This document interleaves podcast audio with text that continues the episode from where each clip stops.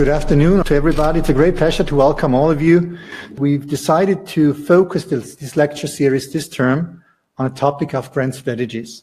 The reason for this decision is straightforward. After Russia's illegal and unprovoked invasion of Ukraine, the European security architecture is rapidly changing. Almost all European countries have now begun to think about or have already agreed on and issued a new grand strategy.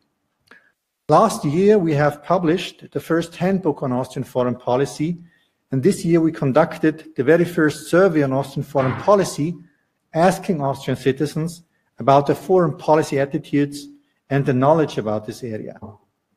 It was a logical next step to focus our research on grand strategizing in Austria, because we recognized that there is not so much we know about grand strategies of small states in general, and basically nothing about grand strategizing in Austria in particular.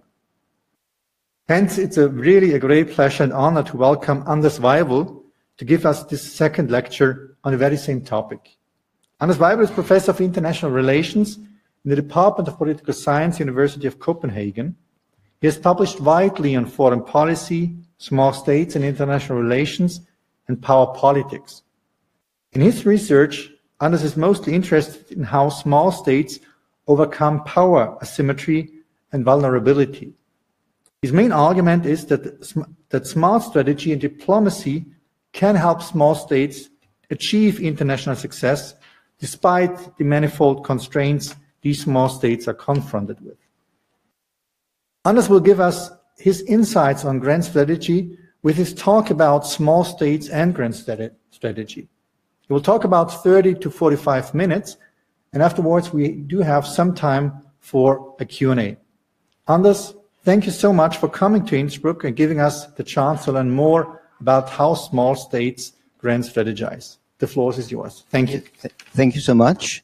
And thank you so much for the invitation. I think this foreign policy lab is really a great idea. And I think also the focus on grand strategy is very important right now, and particularly as we see many states, including small states, debating and also changing their grand strategies. What I will do today is to talk about the grand strategy of small states, and I will do it in three steps. The first step is conceptualizing small state grand strategy. That's really answering, you might say, the what question. What is small state grand strategy? What kind of concepts can we use to understand small state grand strategy? The second step is to ask the why question. Why do small states have a grand strategy? Why do they need it? What do they use it for? And then thirdly, the third step is to zoom in on the grand strategies of small states. So that's really the how question. How do small states do grand strategy, if we can put it in that way? If we look at conceptualizing small state grand strategy, well, there are basically two concepts here. One is small state, and the other one is grand strategy. And when I research small states, I do it basically from a definition that I worked with and constructed with a colleague from the University of Malta, Godfrey Baldacchino, and we presented and used in a book, which is the handbook on the politics of small states, which came out in 2020. And what we try to do in that definition is to kind of discuss the definitions out there, which either focused on absolute criteria, that's like a small state is a state of 1 million people or 5 million people or 8 million people, or relative criteria, that is a small state is a state which is like outside the top 5 in Europe, for instance, or Panke and Grohl, two German authors, say a small state, that's a state which has less than half the population of a median state in the European Union. That would be the small states in the European Union.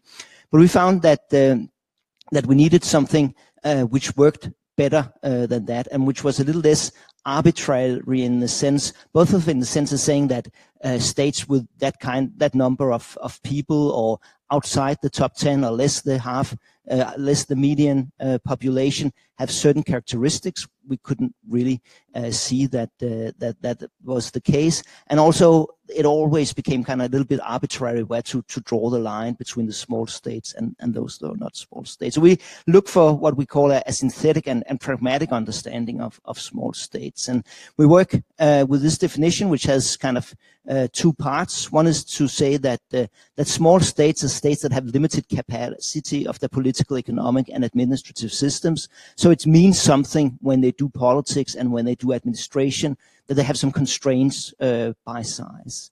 And the other one is to say that internationally, typically small states find themselves as the weaker part in asymmetric relationships. So it's a relational definition. They're unable to change these relationships on their own.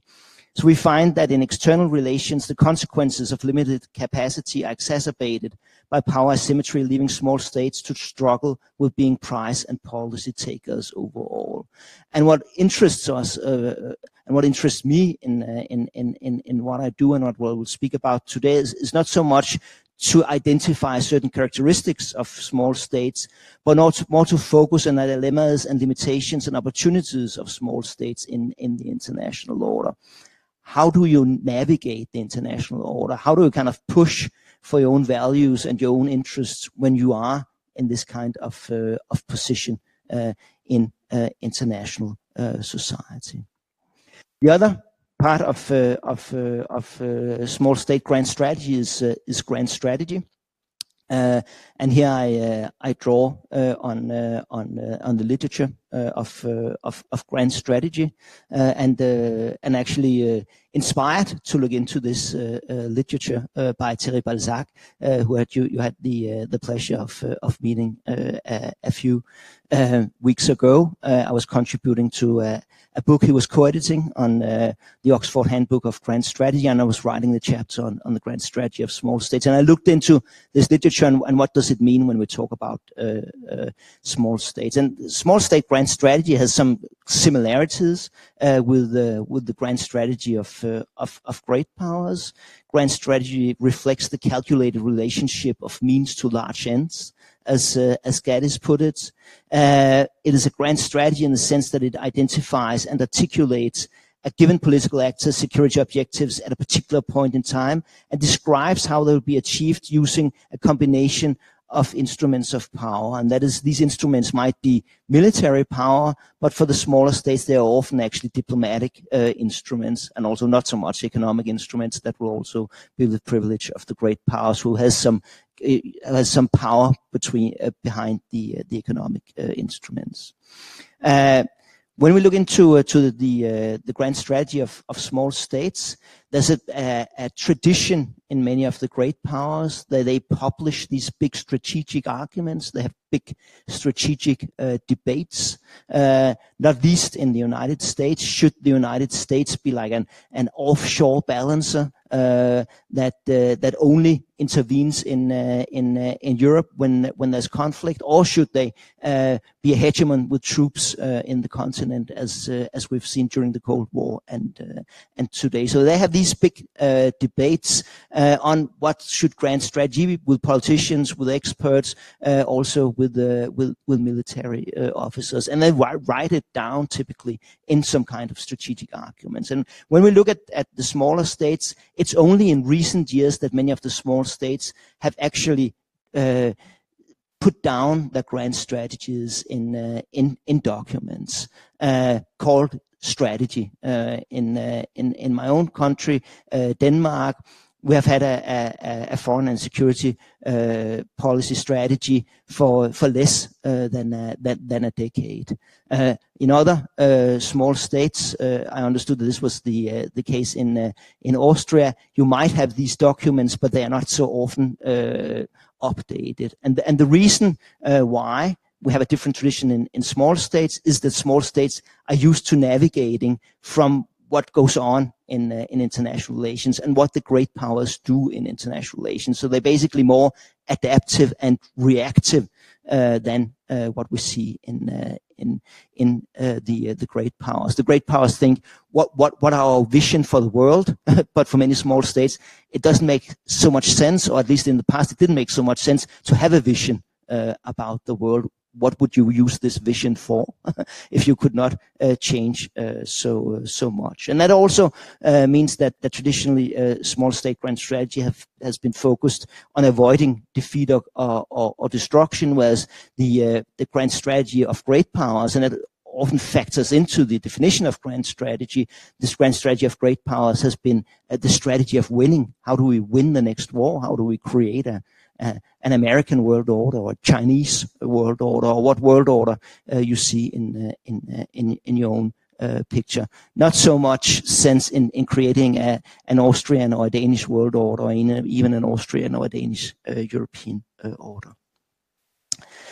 There are two central distinctions, which I think is important also when discussing small state grand strategy. One is a distinction between what the classical international relations theorist Arnold Wolfers, he called milieu goals and possession goals.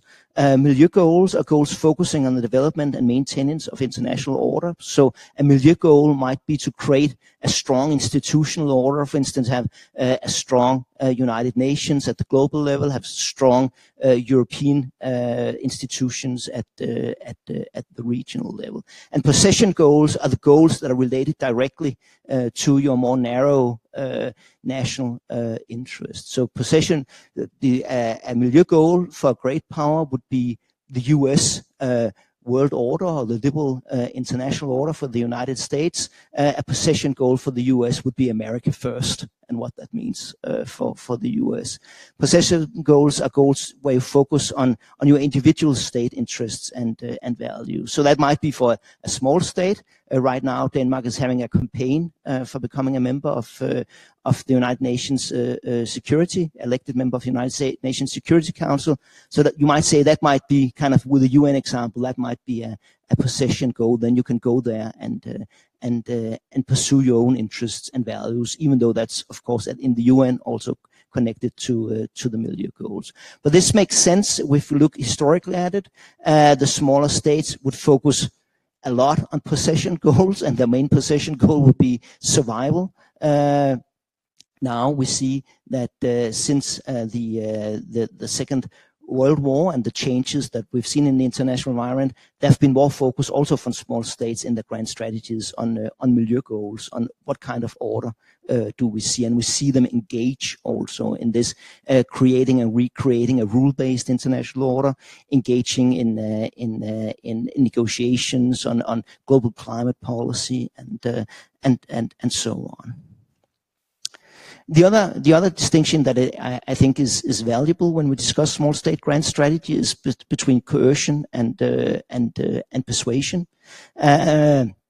A grand strategy, you might pursue this grand strategy by diplomatic means, by trying to persuade other states that they should do as you think is right.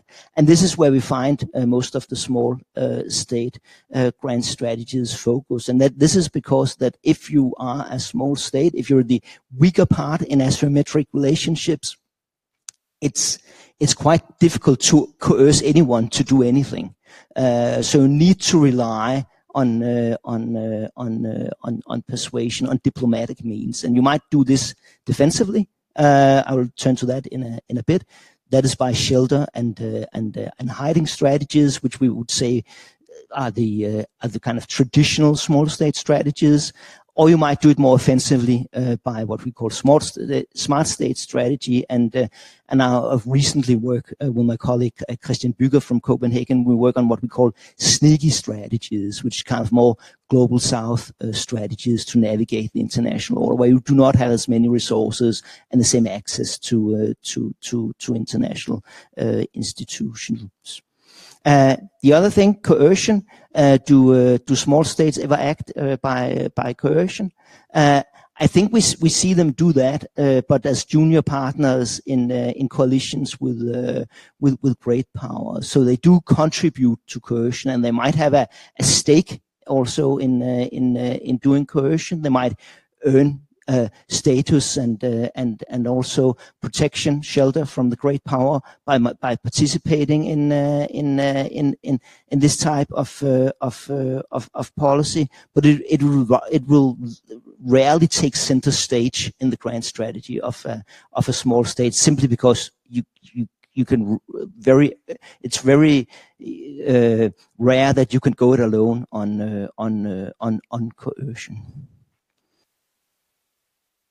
So why do small states have a grand strategy? If we start with the kind of classical view of small states and what they can do in international relations, I put up two quotes here. One from Thucydides, who was a general in Greece 431 before our time counting. He was general, but he was also a historian, and quite interesting, he was a historian of some of the wars where he was also a general, so it might have been slightly biased in the way that he retold those wars. But what he said, and what has been picked up in international relations theory, and might have encountered this quote before, it's quite often used kind of in realist international relations theories to say the strong do what they have the power to do, and the weak accept what they have to accept. And the other one is from Robert Kohane, one of the most distinguished scholars of international relations in the second half of the 20th century, also early 21st century, and says small states can never, acting alone or in a small group, make a significant impact. In this classical view, what small states can do with a grand strategy basically is to compensate for their weakness. They need to kind of compensate for starting from this position. They lack diplomatic capabilities, they lack capacity and competences, as well as military power. And for that reason, their grand strategies have traditionally been seen as defensive, as reactive. They look at what do the great powers do, and they kind of try to adapt to that, maybe not to provoke, maybe to seek security, shelter from another great power. And small state foreign policy, that is really about compensating for the lack of absolute, relative or relational power. And I think there's some truth in this, and if you remember the definition that I gave you, we have this kind of capacity component in the definition. It does matter if you can send if you can send 2 diplomats, or if you can send 25 diplomats to an international convention, or if you can send no diplomats at all to this international meeting. So it does matter, and I think it matters both domestically and internationally. Domestically, you have a small recruitment base. The parts of the literature points to this lack of competition within the small states. That's also kind of weaves into the second point up there: small and tightly interwoven elites.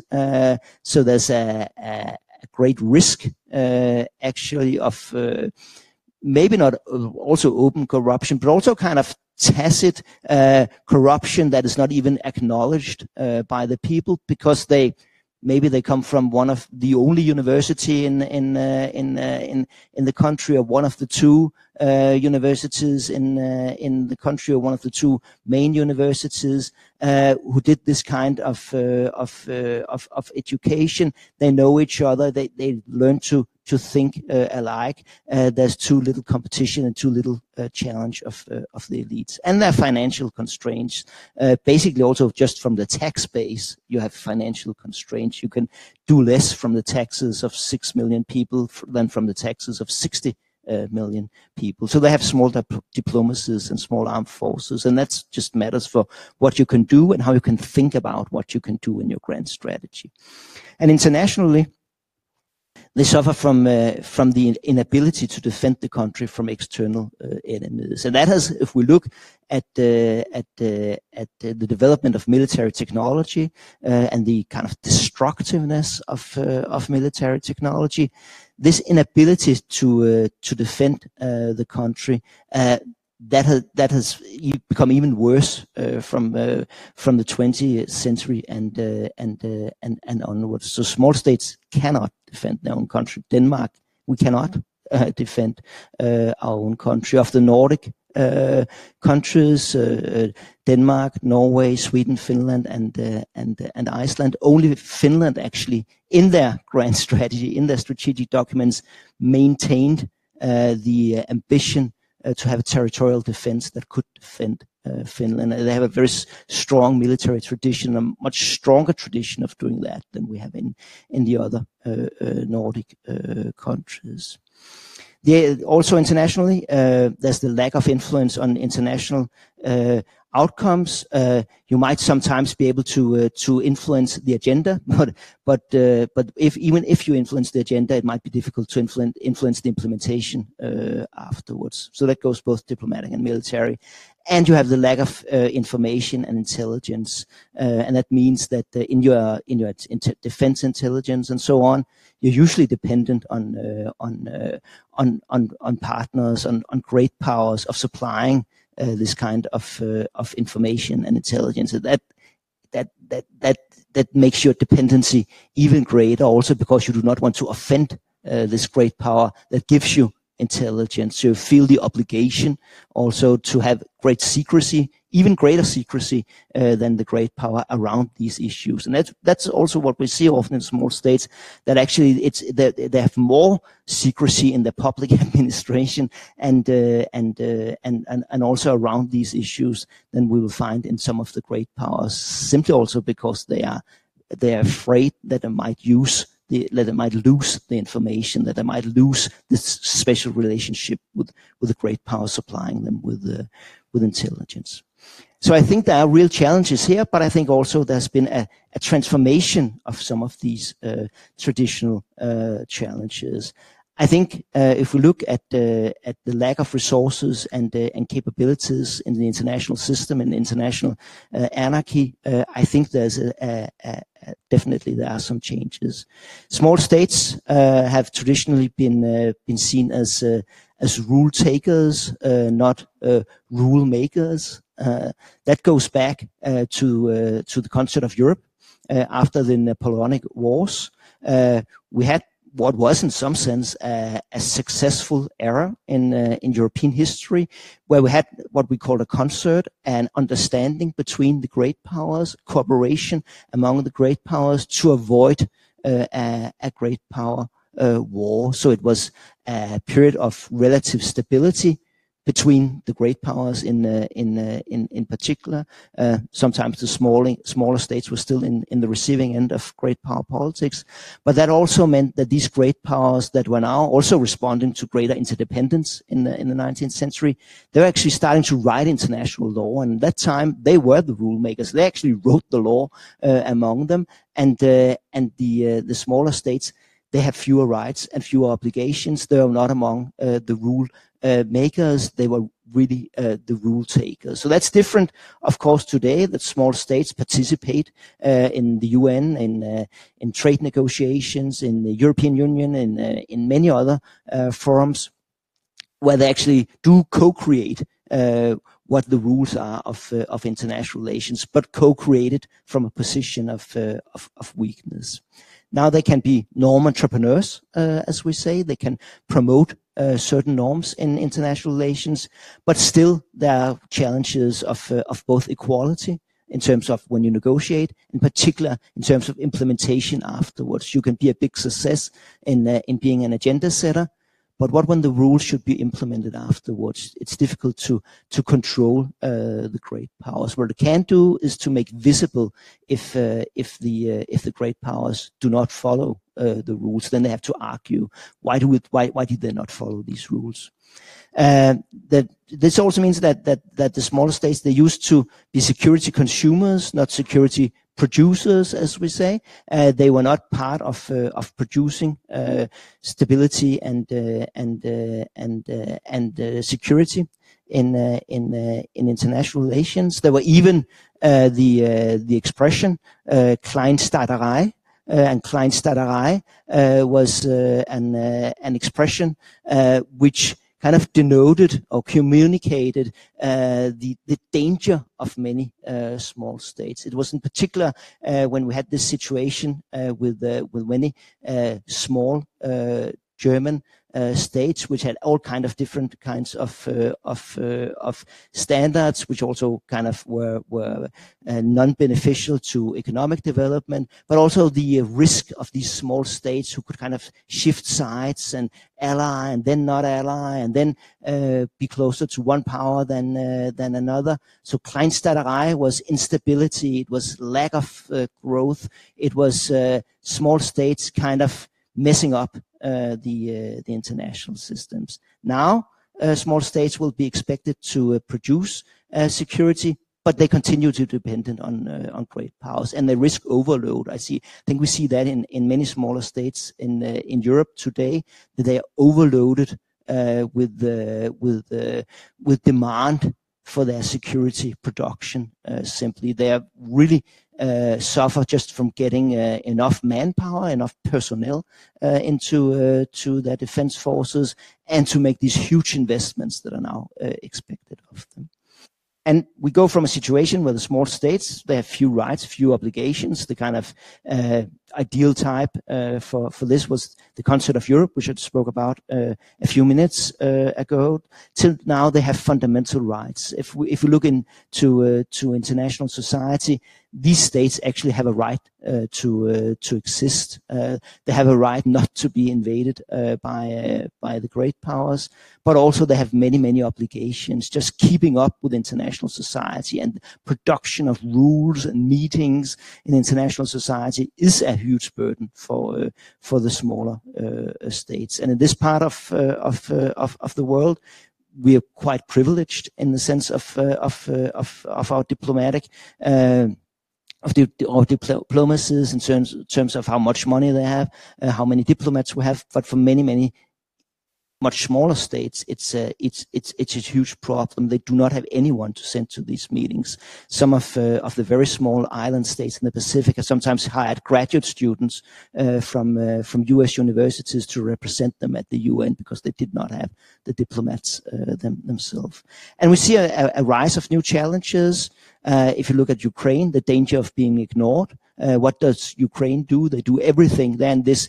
Not a small state in themselves, but definitely in relation to Russia, they do everything for us to remember them all of the time. The importance of human resources—it's much more difficult for the smaller states to have these human resources.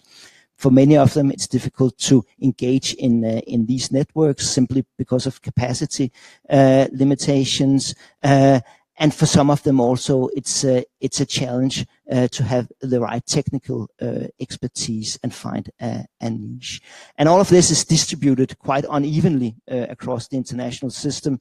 Old colonial patterns persist still in relations between smaller states and former colonial powers. We still have the Cold War shadows of history. We might talk more about that in the Q&A, as some of this is actually changing now with the Ukraine war, and we see the change also of security grand strategy of some of the small states like Sweden and Finland. But still, if we look at the situation since the World War II, I think both the characteristics of the international system and the interests of the great powers of this system has been modified, and I think there are three ways in particular. First, conquest actually rarely pays. If you look at the difficulties of the great powers when they do actually use their military means, even the most dominant system in the world. The most dominant state, in the most powerful state in the history of the modern state system, the United States, they could not win a war in Afghanistan or in Iraq. So conquest rarely pays, and that matters for how great powers act. Institutions allow for voice and rules of engagement. That does not solve every problem, because all of these multiple sides of negotiation means it puts a strain on small states and marginalizes small states. Great powers often do what we call forum shopping. They kind of zoom in on the forums, on the institutions, on the various meetings where they can get most of their preferences through, get most of their interests and values through, and then they're able to move their resources from meeting to meeting, from organization to organization, shop around between the forums in a way that the smaller states cannot do, because, simply because they do not have the diplomatic capacity. So what we see now is that few small states will actually have a survival problem. That will be kind of the exception to see that, not the rule, but they will have an influence problem. So the influence problem is now what's at the forefront of the diplomatic challenges of small states, and they have the risk, and an increased risk also of disruption and marginalization, which threatens them and constitutes a major threat as conquest did in the past. So how will small state react to that? And I kind of, my claim is that they do this in three different ways. They do it that they try to compensate for vulnerability. That's kind of the traditional way, as I was talking about before. They will build resilience to meet the challenges of vulnerability. That will be the strategies we call hiding and shelter seeking, that I will zoom in on in a minute or two. They might actually also, and that's what we've seen a lot of in Europe in the past decades, take advantage of their vulnerability, perform vulnerability in a way that grants support and awards special status by stronger actors. For instance, if you're a small state, it's much easier to get kind of the role of chief negotiator, a peace maker, as Norway has done successfully, as a rapporteur in the EU. These are not kind of taking center stage, perhaps, of a summit among world leaders, but still it's a way of influencing the agendas. And you can often allow to do this because you're a small state, because the great powers, they're kind of jealous of each other. They won't allow the other great powers to take this role. And then also to sidestep vulnerability, and that kind of moves on to what we call sneaky foreign policy, acting on the margins, or outside international society, outside the international institutions. So how do states do this, compensate for, take advantage of, sidestep vulnerability? I think when we look into the international relations literature, they give us basically two choices. They say they balance or the bandwagon. That's the traditional alliance theory choice. Either states that are threatened or challenged, they will either balance against the threat or power, or they will bandwagon with this threat or power. That means cooperate closely, and they might bandwagon because they will get some benefits for that, or at least that's the kind of the classical way of putting it, that will avoid them being conquered by this threat. And I basically disagree. I do not think that these are concepts that are very useful when we talk about small states. I think they are concepts that have been taken from a U.S. alliance theory way of thinking about international relations. It might fit nicely when you discuss maybe what happened in the in 19th century Europe, or what has happened among great powers in the 20th century. But I do not think it's an adequate way of discussing it now. Small states may contribute to balance of power coalitions, but their motive is rarely to balance. Their motive is to use one or more of the great powers as a shelter against threatening great powers, not to affect the balance of power. Small states are rarely interested in the balance of power. If they're interested in anything, it's usually the threats that are close by. Just look at the Russia's invasion of Ukraine. This is much more an issue in Estonia than it is in Portugal or in Chile. And why is that? That is because that Russia can project its power into Estonia in a different way than it can to Portugal or Chile. And often what small states do, they're willing to trade away some of their autonomy to get this security.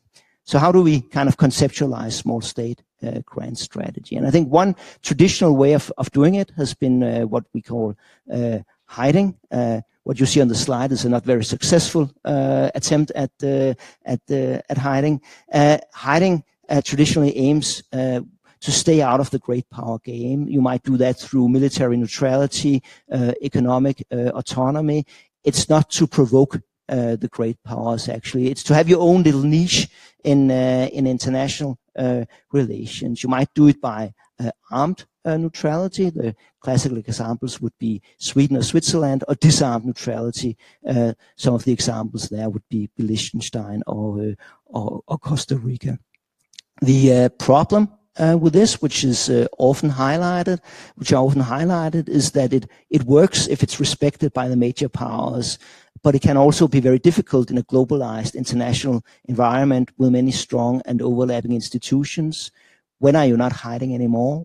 I think we've had this debate in states that were neutral and then became non-aligned and then became maybe something that was not exactly aligned, but not also so non-aligned, and maybe now then they are becoming aligned.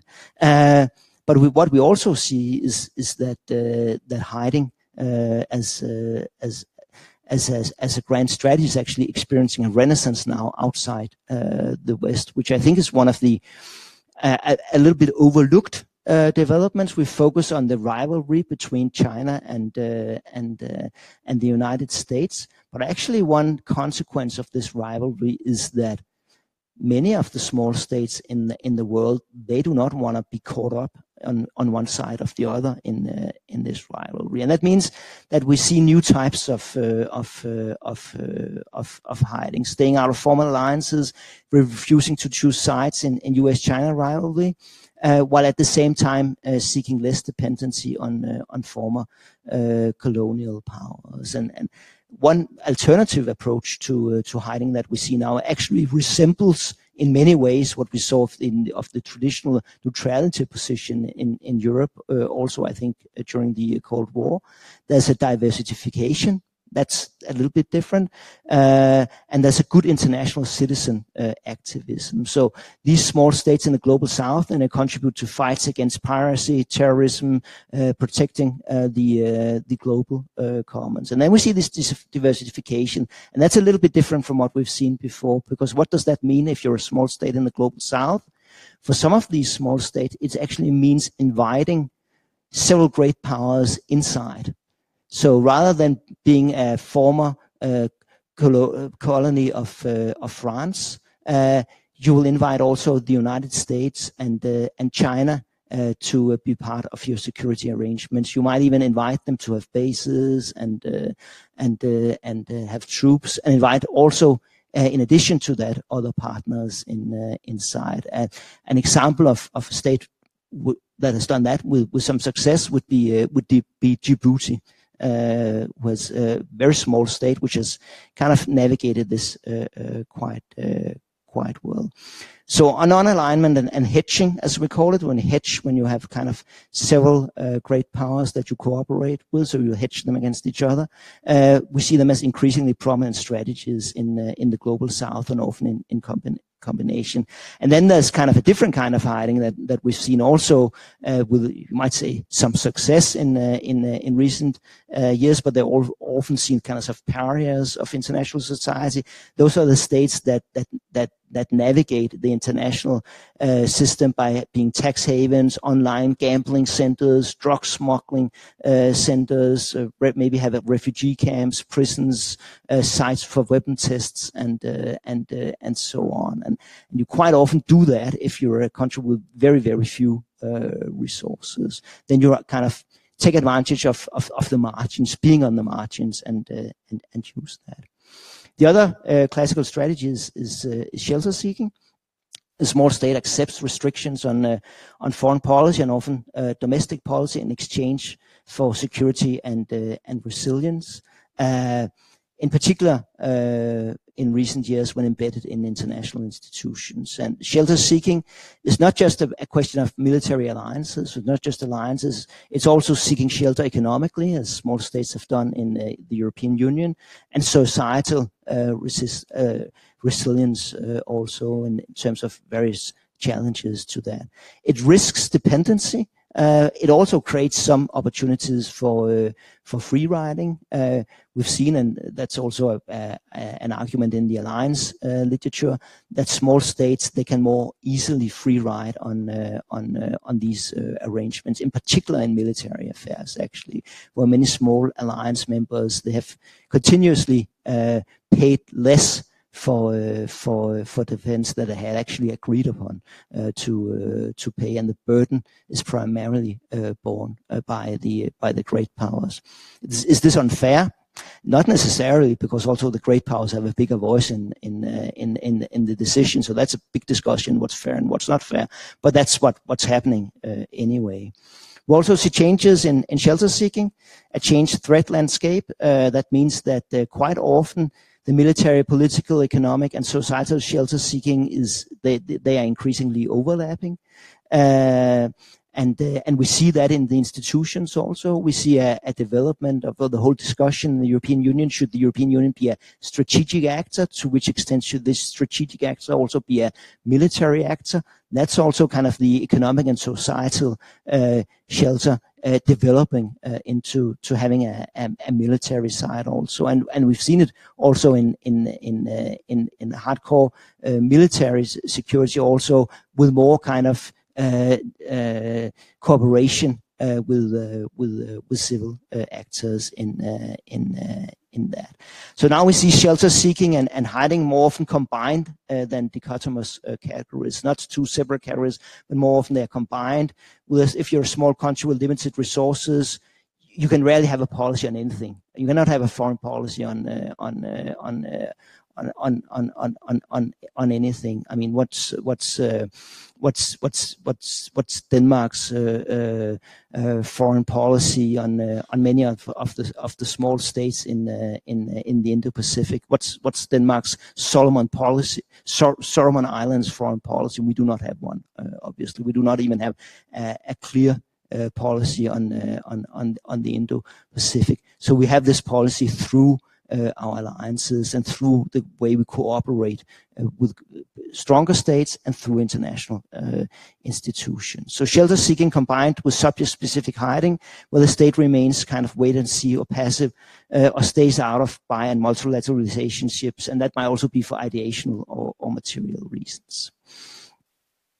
For many small states, security is not primarily about the invasion of nearby great powers, but about achieving resilience in a globalized world. And if you are to achieve that, you need also to have kind of a multifunctional foreign policy. And that means that this autonomy security trade-off that we saw before, you could get security from a great power, but you traded away some of your autonomy, in the sense that maybe you had the basis, military basis of the great power on your territory. You made some restrictions in your foreign policy not to provoke the great power. Now it's actually an autonomy security influence trade-off, because you need at the same time to be active in several networks to pursue your foreign policy for your foreign policy interests. So that creates kind of quite a complex agenda for the small states to relate to, and often they will combine hiding and shelter seeking with influence maximization when they do that. And there are two ways I think they do that, and how they do it depend on how they're positioned in the international system. So if you want to seek influence, often you want to take advantage of your smallness, vulnerability, lack of power, and you can do that by having what we call a smart state foreign policy, a smart state strategy. You're inside sedimented and strong institutional institutions that would be like the European Union, maybe even NATO, other regional institutions typically. And these policies are typically associated with foreign policies of small states in the West. I'll go a little bit deeper in a second. Or you could sidestep vulnerability by acting on the margins of international society. And that's what we call trying to develop the concept of sneaky foreign policy. What do you do when you're outside strong institutions, when you're in contested regions like the Indo-Pacific? These are strategies typically associated with Global South trying to navigate that. So there's a distinction between being basically in the West, often being in Europe. You have strong international institutions. You can act inside these institutions, take advantage of your strong diplomatic capabilities, or you might be outside the institutions, left a little bit alone on the margins of international society, and maybe even in a region like the Indo-Pacific, but it might also be in Africa, where you see this great power rivalry between China and the United States getting stronger. What do you do? And basically, you will do two different things. When you are inside the institutions, when you're a small state in Europe, for instance, the answer will be a smart foreign policy, a smart state strategy, and that kind of strategy has three elements to it. One is about the political substance of the strategy. What you need to do if you want influence. You will present part of the solution to a problem recognized by all or most of the relevant actors. So if you act in the European Union as a small state, basically your grand strategy would not be to present your own vision for Europe. It will be to pitch into the problems already on the agenda. How do we create green growth in Europe, for instance? You will pitch your own interests, own values within those agendas already there. The second element would be the form of the strategy. One element to that would be to define your bastions. That means you will define what is it that you, where are your red lines basically? What is it that you will not do under any circumstances? You'll focus your resources. That's quite important because you do not have many resources. So you have to think carefully, where do you want embassies? In which embassies do you want to staff with some of your top diplomats and a large number of diplomats? Which embassies can do with maybe just an ambassador and then another senior diplomat and then maybe a couple of interns, as we see in many of small state embassies.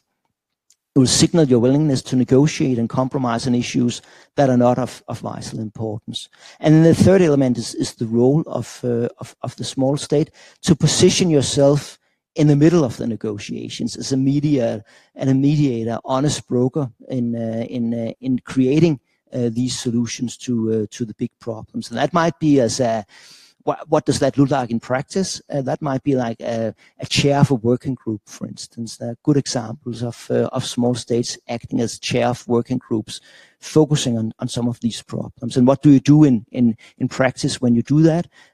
For instance, you have the power to call in experts, and the experts you call in, there's probably a likelihood that the experts you call in are experts that will support your own position on this. You have the power to agenda set for the meetings, the power to place the meetings at a certain timeline, and so on. But that works best if you're well connected in institutionalized environment dominated by liberal norms, and also if you're pretty rich. You have a competent and non-corrupt civil service and a non-hierarchic, open, pragmatic diplomatic culture. So you need to have kind of a diplomacy that are able, they have the capacity and the competences to do this kind of negotiation, but you also have the money actually to hire the diplomats and staff the embassies. If you're outside these institutions, if you do not have the same kind of resources, now we move from the Europe to the Indo-Pacific and to Africa. And this is some of the work that I'm doing right now with my colleague Christian Bueger. we try to look into what do you do then. It's difficult to be smart in the same way. You don't have the institutional infrastructure, you don't have resources, and what we argue is that then you have to be maybe not smart but sneaky, and sneak is a little bit different. You take advantage of the opportunity windows of opportunity. You're not afraid to break with conventions. The conventions are maybe not as strong. There's not the kind of institutional punishment that we would see in Europe.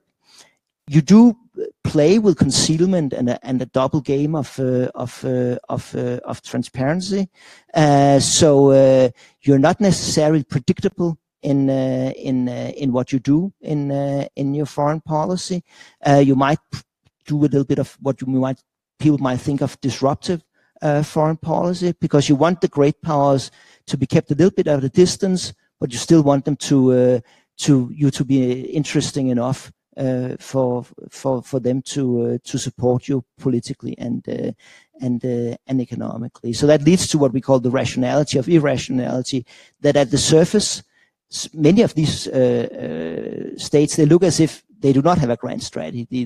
Then they cooperate with China. Then they cooperate with the United States. Then they cooperate with China again. Then they recognize Taiwan as a state, and China gets mad. But what we argue is that that this unpredictability sometimes also serve actually national interests in a way that one thing that it does is that you do not become dependent in the way that you would if you were too close with one great power, just cooperated, has them as your only security provider. You keep their attention. They actually think about who you are and how useful you are. And you can do this, as we've seen in our case study of the Solomon Islands, also based on hard facts, actually, on what is it that you need. If you need something, then see where you can get it. Maybe the United States will supply it, maybe China. So that works best if you have a flexible decision-making process. It's not dependent on one block alliance or great power. That ends my talk right now.